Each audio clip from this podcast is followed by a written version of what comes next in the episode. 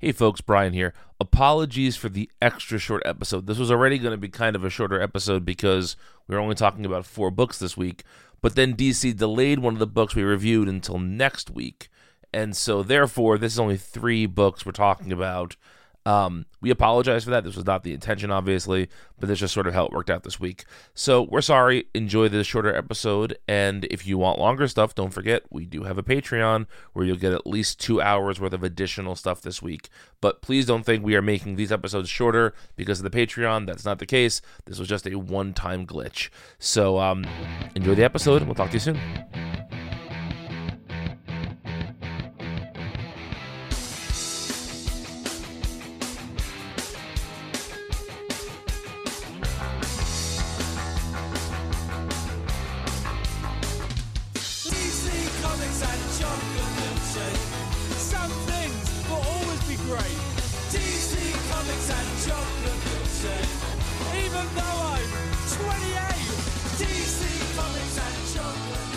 Hey folks, welcome back to the DC3cast. My name is Brian. With me, as always, are Vince and Zach.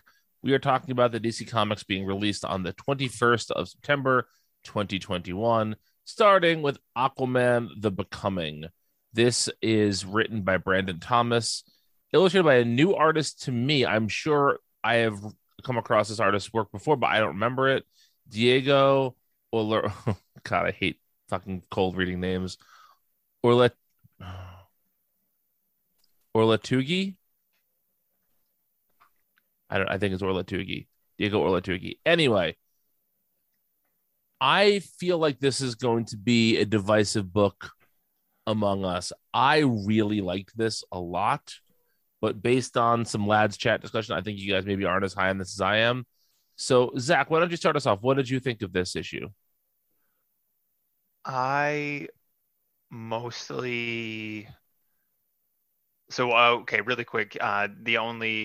is the only book that Olortegui, that Diego has on. Diego, yeah. That Diego has on Comixology. So this might be the first work.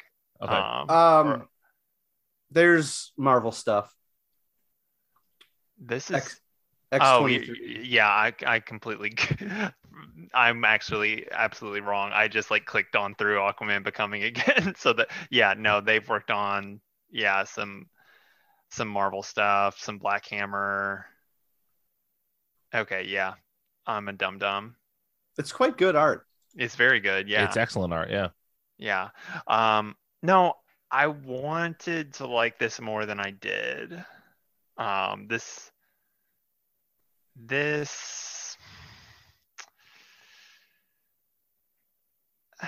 There were parts of this I really liked, but it also just felt very slight for the first issue of a miniseries, a 6-issue miniseries. I don't know.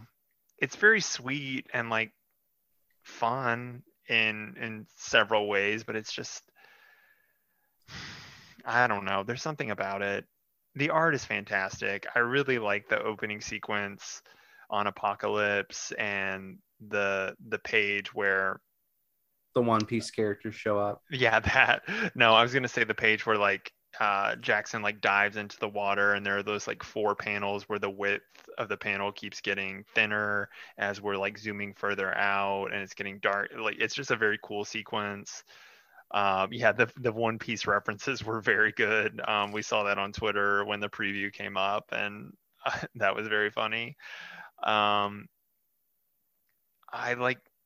really like the idea behind this book, even, which is Arthur has to go to Mars to hang out with Frankenstein. Oh yeah, it is. It's Frankenstein, even, which is even better than Martian Manhunter.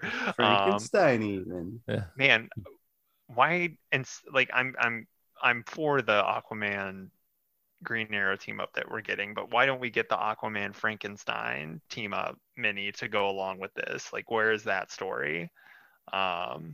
Let's have those running concurrently. I just feel like Aquaman stuff is such a hard thing to nail for me, and this just doesn't quite nail it.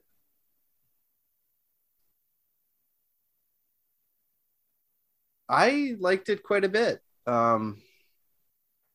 I think I stopped just short of loving it. I like all of the slice of life stuff. Mm-hmm.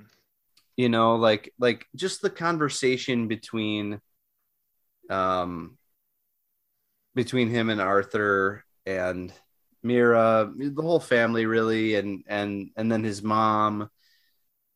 All that stuff, like you said, was very charming, very sweet. I think it was really well written. It wasn't like overwritten. You know, sometimes when writers do the Bendis, here the heroes are going to be at the breakfast table instead of doing actiony stuff, they can overwrite it, or they can do a lot of like Bendis style vamping or back and forth, you know. And I don't think that was.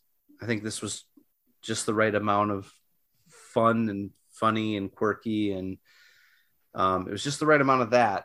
And then I think when it switched, the thing that stopped short for me as far as like taking it over the top was the very ending, where, you know, Jackson's attacked by this assassin wearing Atlantean tech apparently, and then the assassin like gets away or escapes, and then Jackson's about to be arrested for terrorist crimes against Atlantis, I guess. And that part was just, it was that so feels abrupt. Like every other Aquaman story too. Yeah, exactly. It's very conventional and also very abrupt. And it's not that there's anything wrong with it necessarily. It just didn't have the charm of the rest of the issue. And it also didn't leave enough of a cliff, you know, it didn't leave a juicy cliffhanger. It just left more of like a, okay, well, I'll see where this goes because I like the characters and I like the writer and the artist, you know. But that last page didn't leave me dying to see what happens next. You know what I mean? Sure. But I liked it a lot. Yeah, I think that all that's fair. I love the status quo this sets up of like the Aqua family. Yeah. I like that a lot.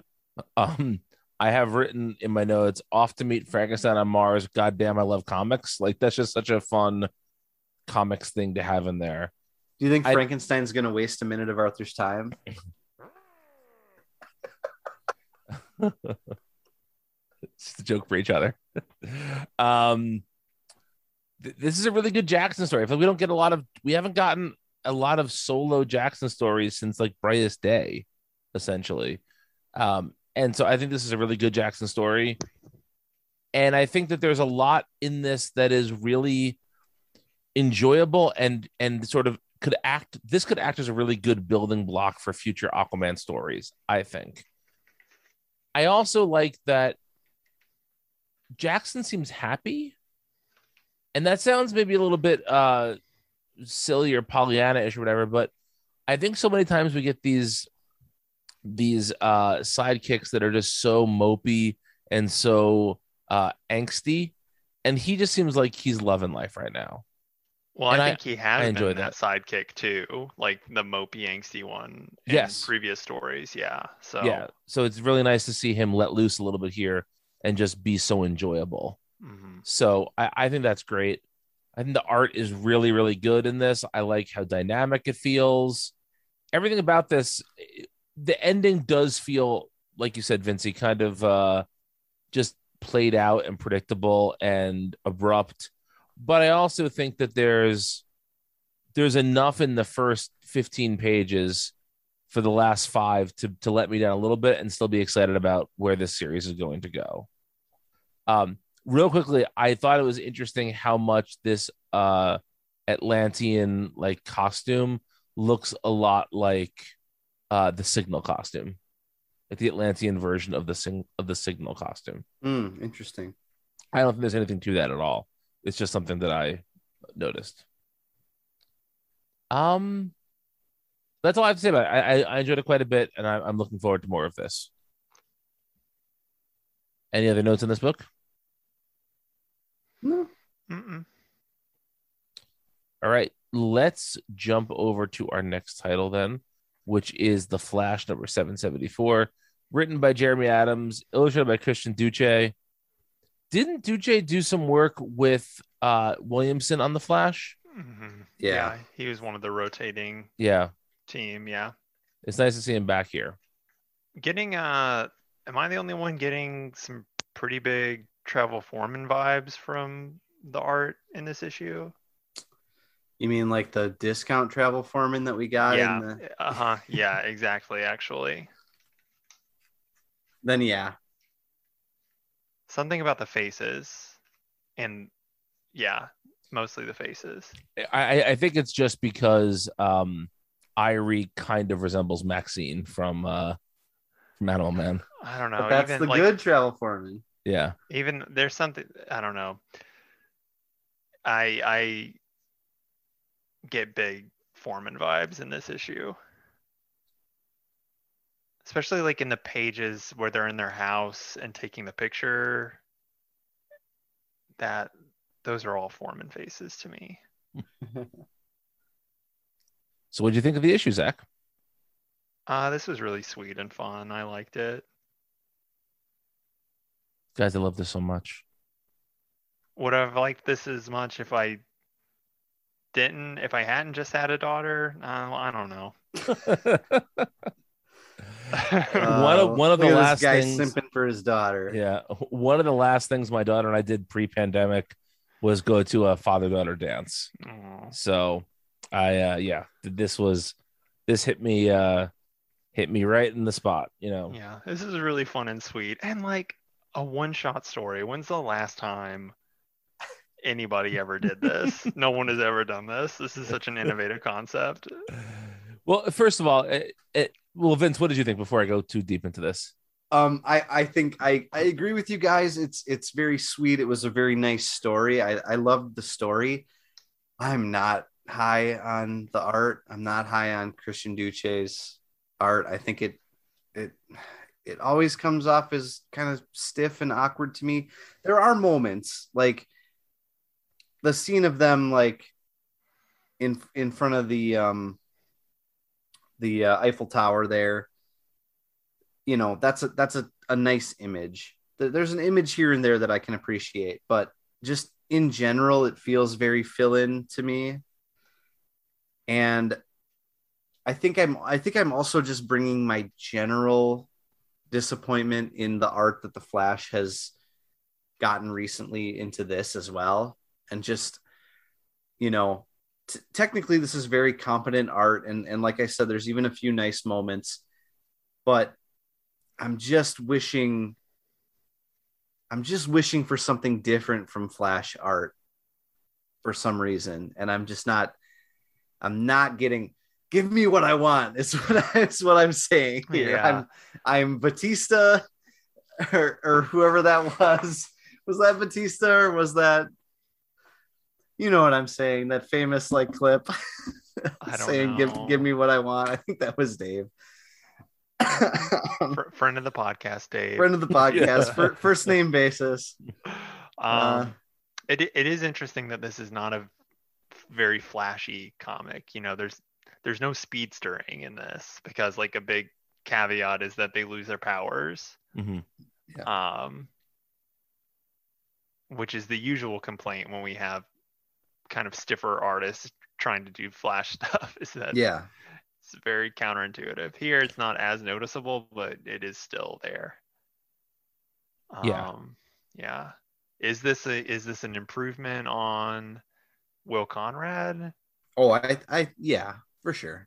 I think even good Will Conrad. Sorry, Will. I don't know the last time I saw Goodwill Conrad. Zach said the last issue of the Flash he did, Zach called the Goodwill Conrad. Yeah, I disagree. It's when you were on vacation. Yeah, I did say that, and I do. Yeah, I was hollering in my car when I heard Zach say that. I forgot you're the sicko who actually listens to this show. I'm the one. Yeah. No, I thought this was great. I think that this did a really good job of establishing the Wally-Ivory relationship. Like there were a couple of things that happened a few times. Like she fucks up a word and then he corrects her and she says, that's what I said. It's like a little a little thing that you get the sense that happens all the time in the West household. There was a lot of nice little character moments like that. I thought that the bit about him like singing her to sleep so that she could dream up these characters was a really fun, innovative way to deal with this issue of sort of the nightmare characters.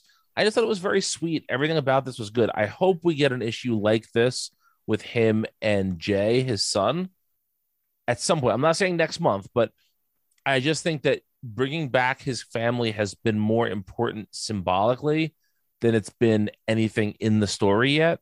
So I'm very happy to have the West family play a role in one of these stories that isn't just, oh, look, they're back. Brian, do kids ever fall asleep that quickly? Just never. No. Just by singing to them? No. Sorry, Zach. Okay. I know you're hoping here. It does get better, but it doesn't get that good. I didn't think so. I don't think I've ever fallen asleep instantly just because someone sang to me. No. But yeah, I thought this issue was very sweet. And like I said, I think for the Flash sort of overarching narrative, it's a good thing to have an Ivory issue. What do you guys think of the Glaive appearing at the end of this? Oh, I love the Glaive. I'm here. I'm here for the Glaive. Just keep giving me one page of the Glaive for like the next 50 issues, and then like finally tell you what it is. I'm here for that. Absolutely. Mm-hmm. We're gonna have to say it like Professor Frank. You realize that, right? No, I'm not gonna do that.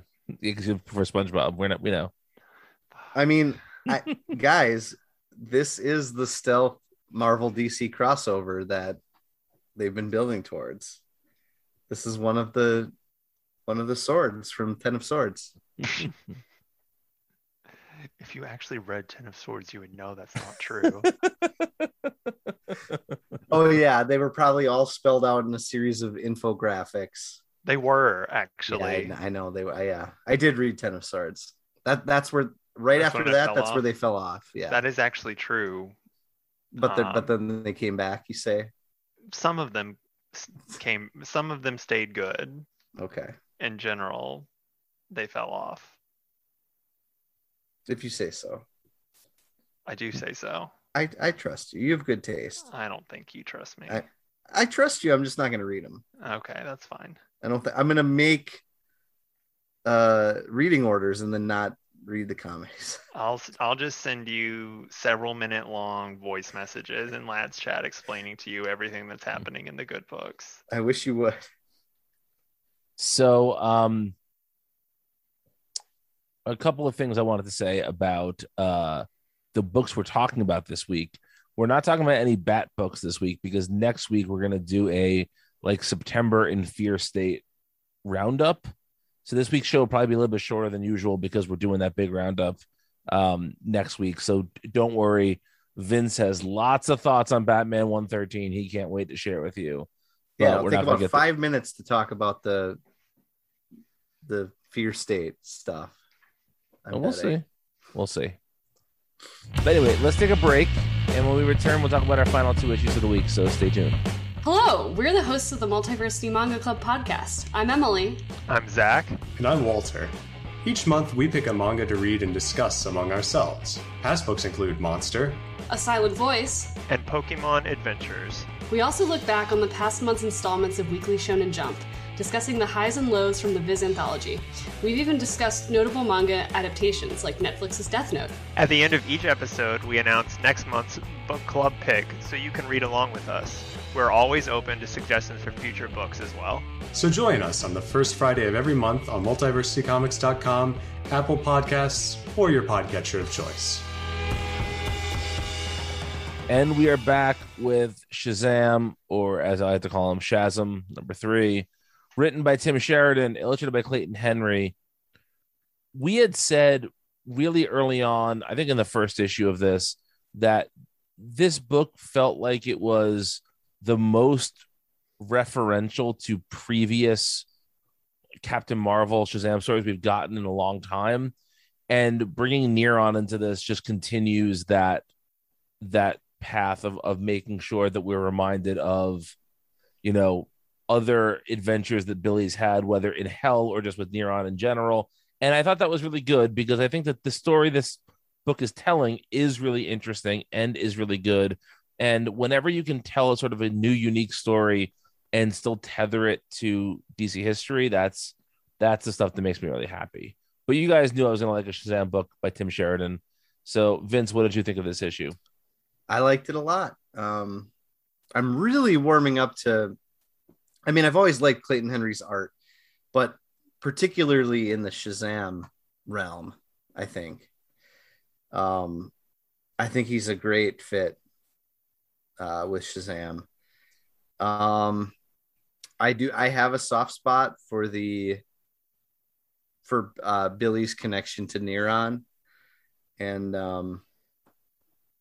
I kind of like that as sort of a ongoing villain plot that he's had to deal with for, decades now, I guess. Yeah. In the background.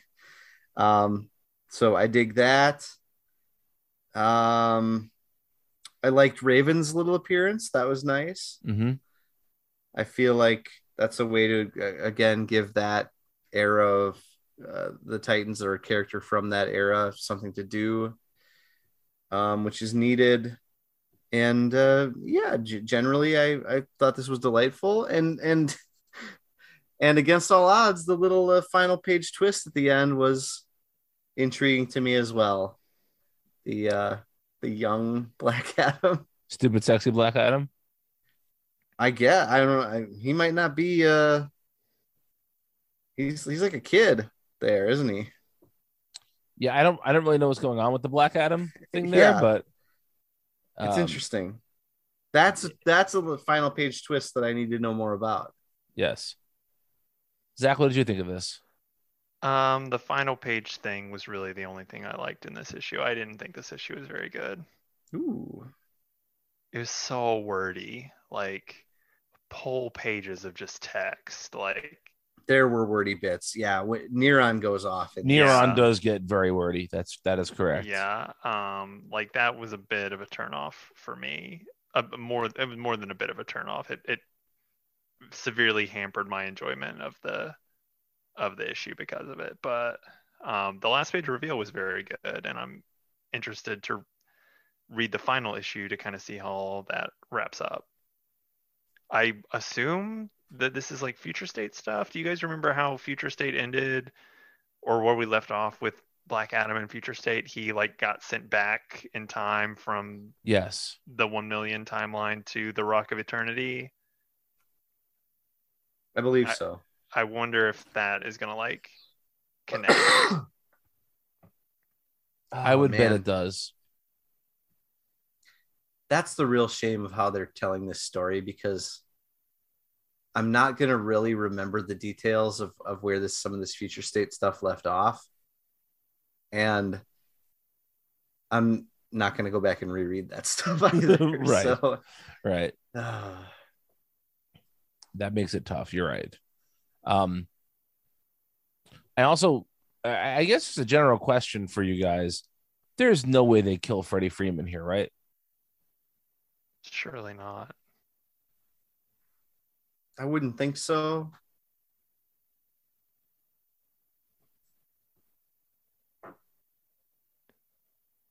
I wouldn't think so. That would be a hell of a thing, though. It would be. I don't think they do it for a couple of reasons. I don't think you kill a character off without having shown them the whole time. Mm-hmm. I just think it's not the way you do that. But it's also, I wouldn't do it, because I think it just feels, I don't know. It feels like a move that seems like Freddy is too big of a character for that to be the move here.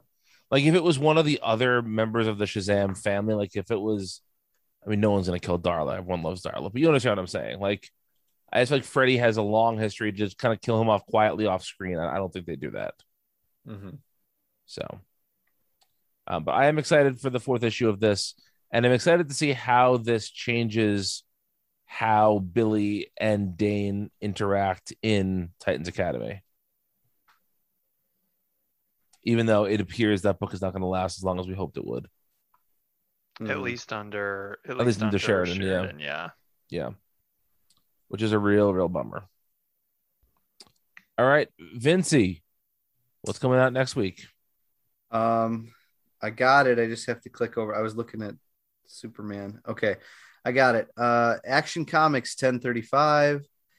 Batman Reptilian #4. If you're into that, Batman Superman 22. Checkmate #4. Deathstroke Inc. #1. Ooh. Baby. Detective Comics 1043. Harley Quinn 7. Icon and Rocket #3. Justice League 68. Mr. Miracle and the Source of Freedom #5. Robin #6. Superman 78 #2. There's a Sandman Universe Lock and Key thing. I don't know why I'm mentioning that, but it's a DC comic technically. Yeah. And Wonder Woman Black and Gold #4. That's it. But we're going to be talking about probably two of those books in detail and then a Future State. I mean, a Fear State, rather. Man, I'm going to call that Future State 100 times. It's almost like that was a dumb idea for naming something that. Yeah, almost like that, right? Anyway, you can find 2/3 of us on Twitter. I am at Brian Nidenap. And I am at Wilker Fox. If you need to find Vince, he is hopefully by the time you hear this, hopefully Vince is celebrating a Packers win. No. Not gonna happen. We'll see what happens. Anyway, thanks for listening, everybody. We're back next week with our Fear State wrap up. So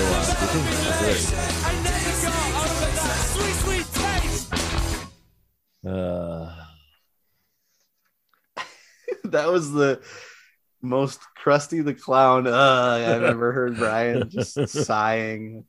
You gotta keep doing this show. God damn it.